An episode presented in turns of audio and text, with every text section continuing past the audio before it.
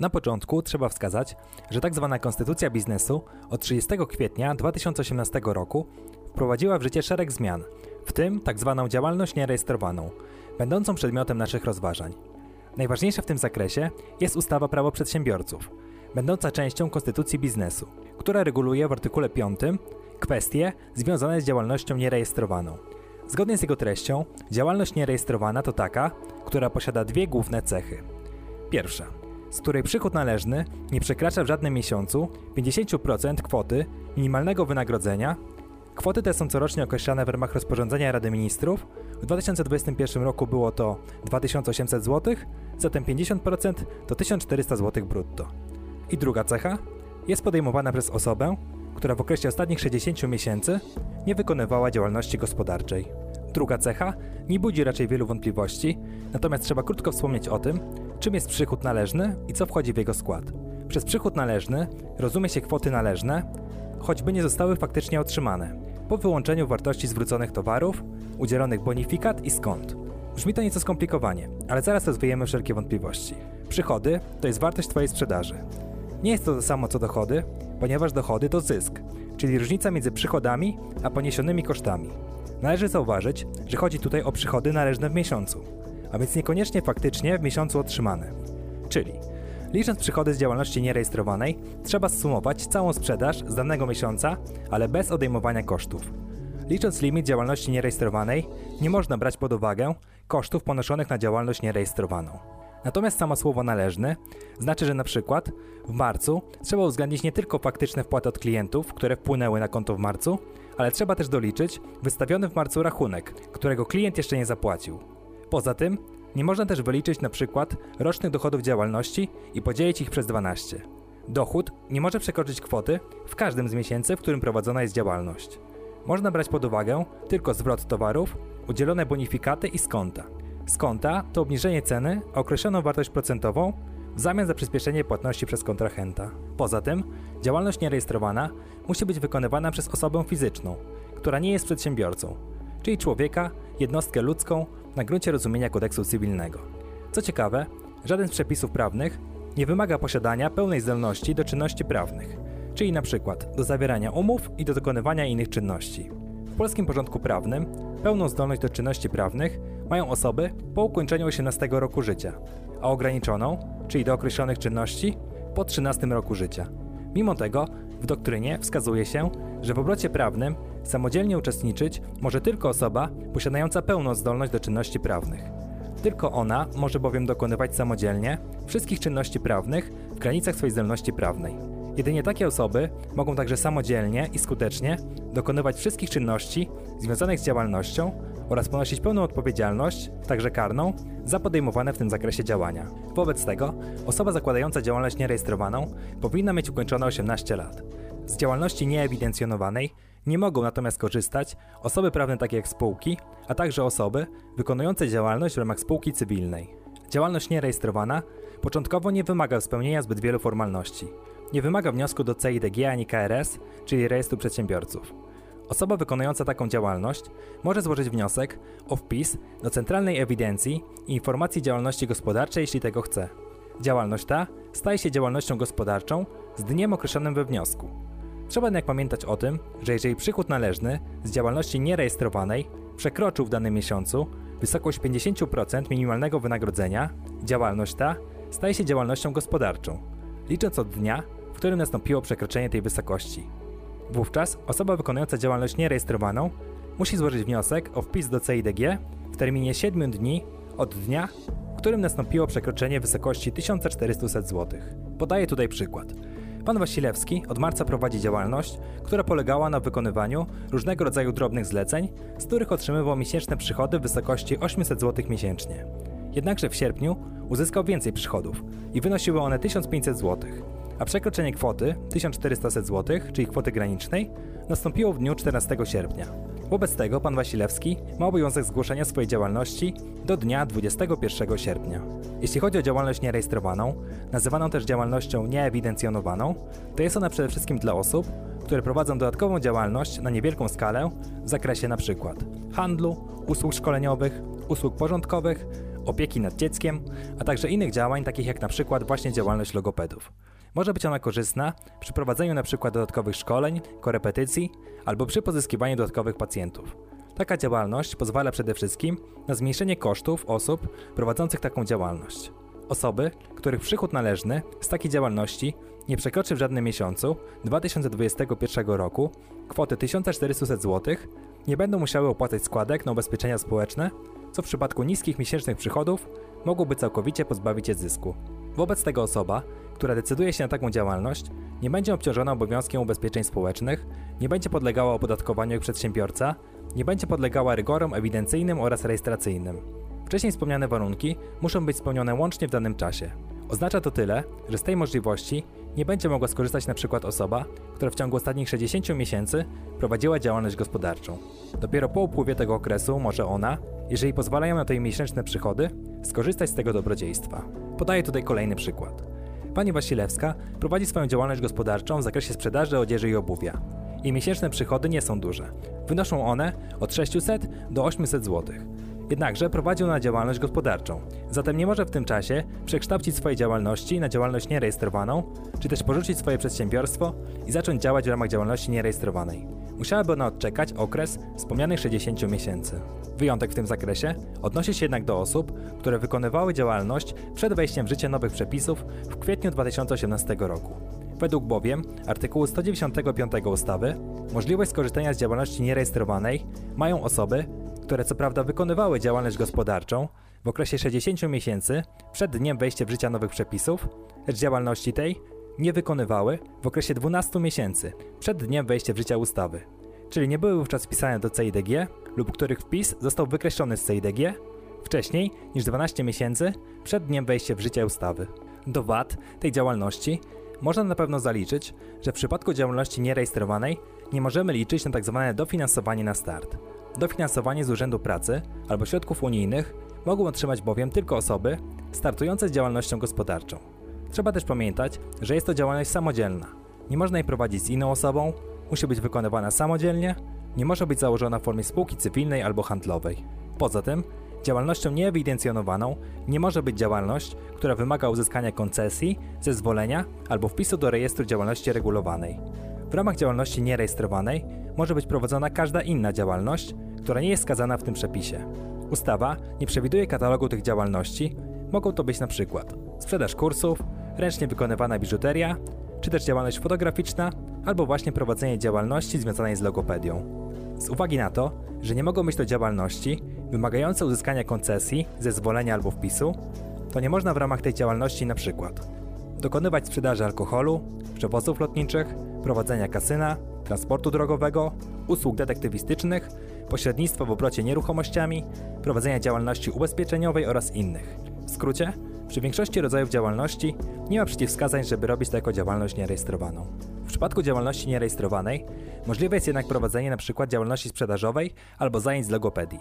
Można zatem założyć konto na Allegro albo własną stronę, gdzie będzie sprzedawać swoje towary albo usługi, wystawiać rachunki, posługiwać się swoją nazwą handlową, wynająć lokal na prowadzenie takiej działalności, mieć swoje wizytówki, pieczątki, papier firmowy, logo, stronę internetową itd. Tak Jak już wcześniej wspomniałem, działalność ta ma wiele zalet. Nie trzeba wpisu do CIDG, nie trzeba rejestrować się w ZUS i Urzędzie Skarbowym, nie trzeba płacić comiesięcznych składek na ubezpieczenia, nie trzeba wynajmowania księgowej, chociaż w zasadzie można. Działalność ta pozwala także na ograniczenie wydatków. Jest to rodzaj firmy na próbę, często bywa tak nazywana, do przetestowania potencjału danego pomysłu i tego, jak się on sprzeda.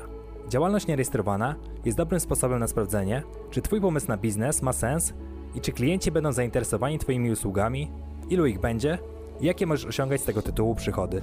Jeśli chodzi o praktyczne kwestie związane z zaczęciem tego typu działalności i przetestowaniem swojego pomysłu na biznes, jest przygotowanie się do świadczenia usług, np. lekcji, kursów, zrobienie zdjęć, opisanie swojej oferty, zrobienie strony internetowej, social media oraz zadbanie o reklamę. Jeśli pozyskasz pierwszych klientów i Twoje przychody dalej nie będą przekraczać 1400 zł miesięcznie, to możesz dalej prowadzić działalność nierejestrowaną. A jeśli przekroczy, Wówczas możesz rejestrować działalność i dalej rozwijać swój pomysł. Jeśli chodzi zaś o płatności otrzymywane od klientów, to mogą one następować w formie gotówki. Wszelkie płatności należy jednak odnotowywać, o czym będzie mowa później. Może to nastąpić także za pomocą przelewu bankowego na konkretne dane. Może to być także w formie szybkich płatności.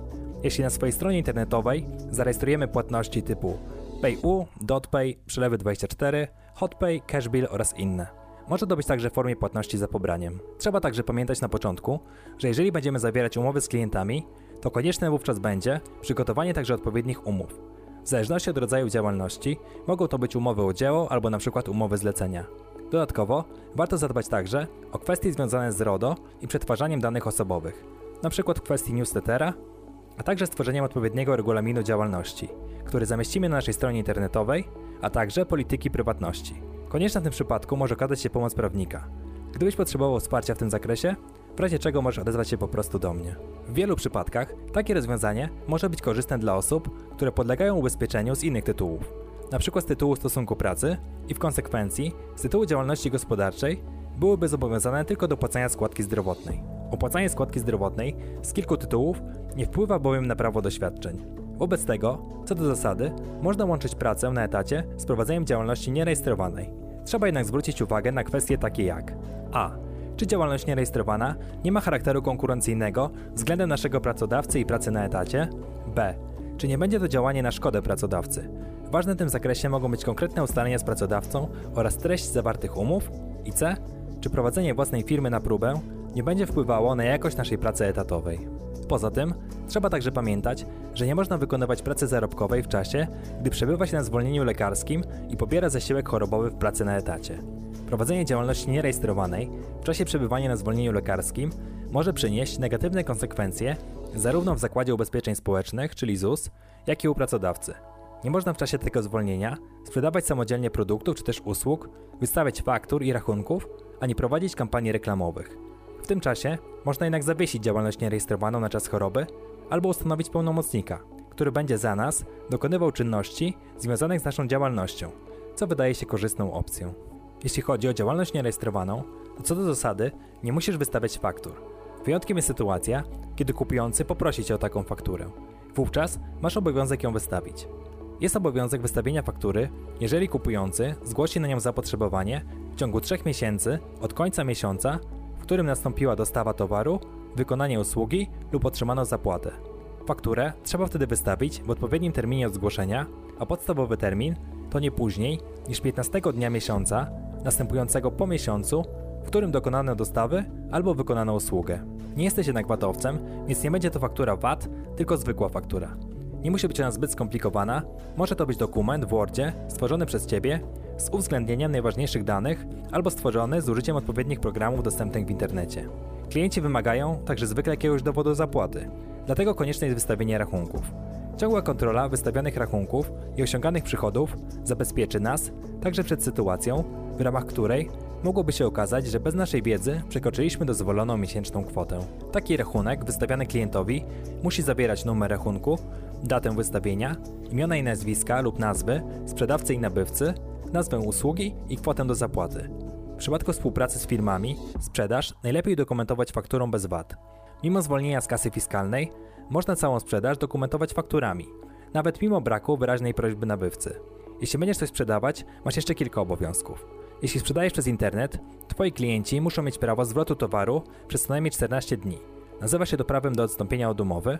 W przypadku towarów, jeśli decydujesz się na taką sprzedaż. Musisz także zapewnić gwarancję, czyli w praktyce naprawę lub wymianę produktu, jeżeli coś jest z nim nie tak.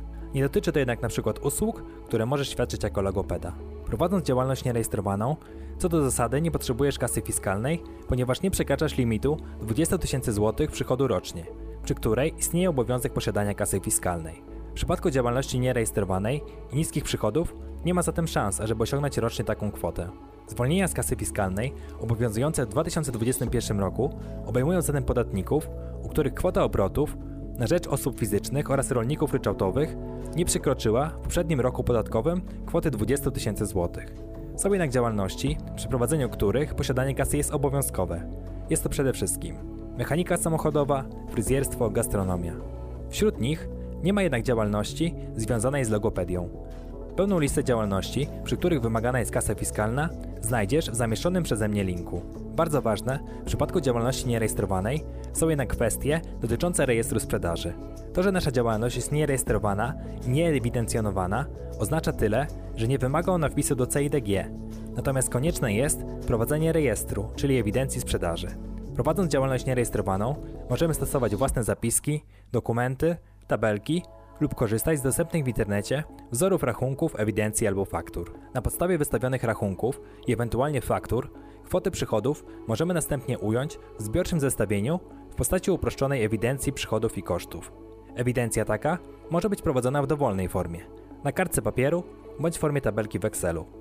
Zestawienie takie będzie ostatecznie podstawą do określenia np. podstawy opodatkowania i obliczenia należnego podatku dochodowego. Rejestr sprzedaży i zbiorcze zestawienie może wyglądać w taki sposób, jak wrzuciłem to w ramach grafiki.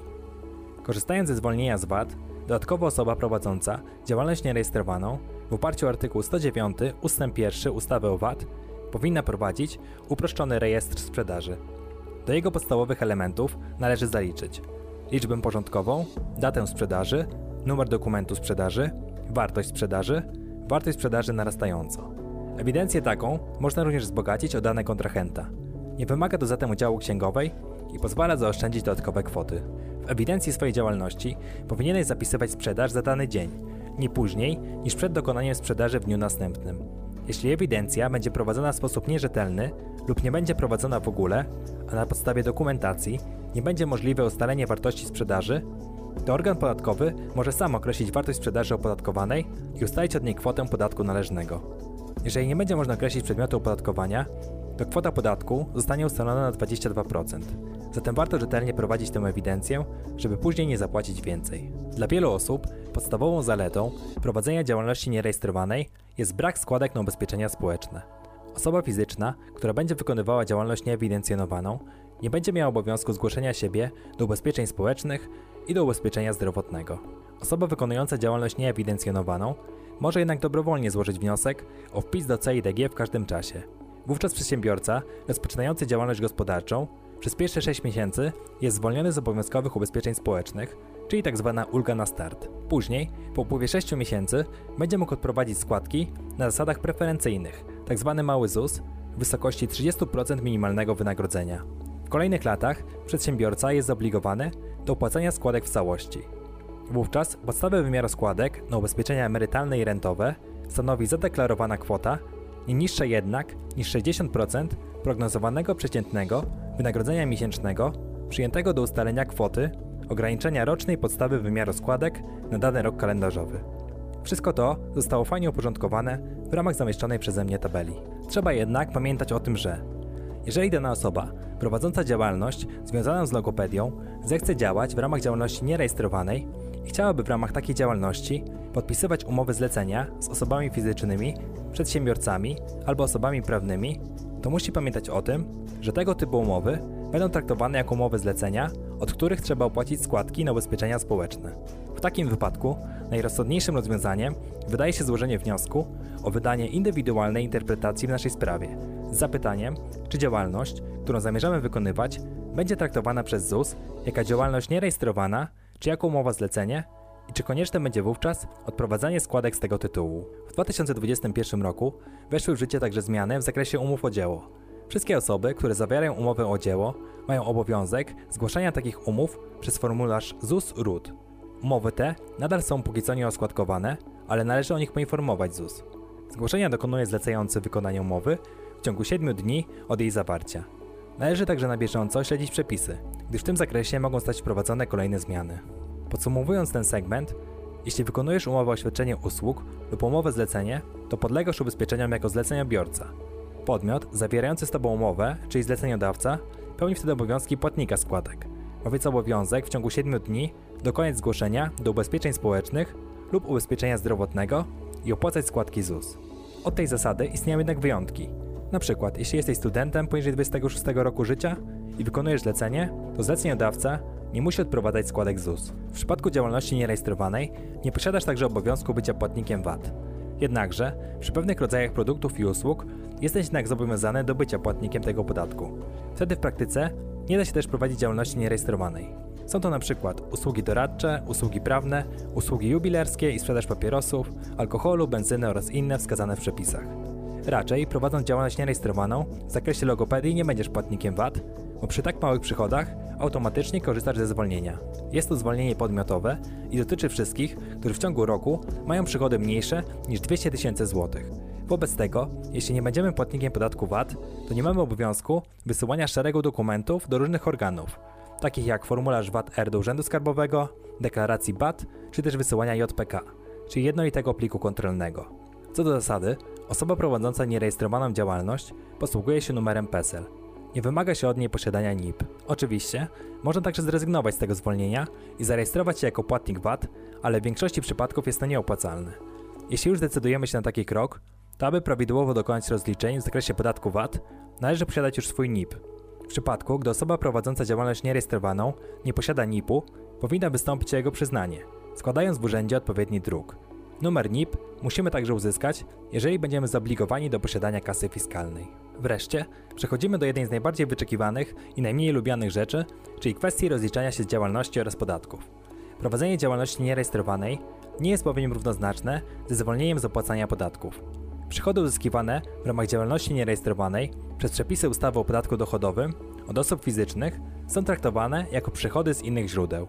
Wówczas podlegamy opodatkowaniu na zasadach ogólnych, czyli wedle skali podatkowej 17% albo 32%.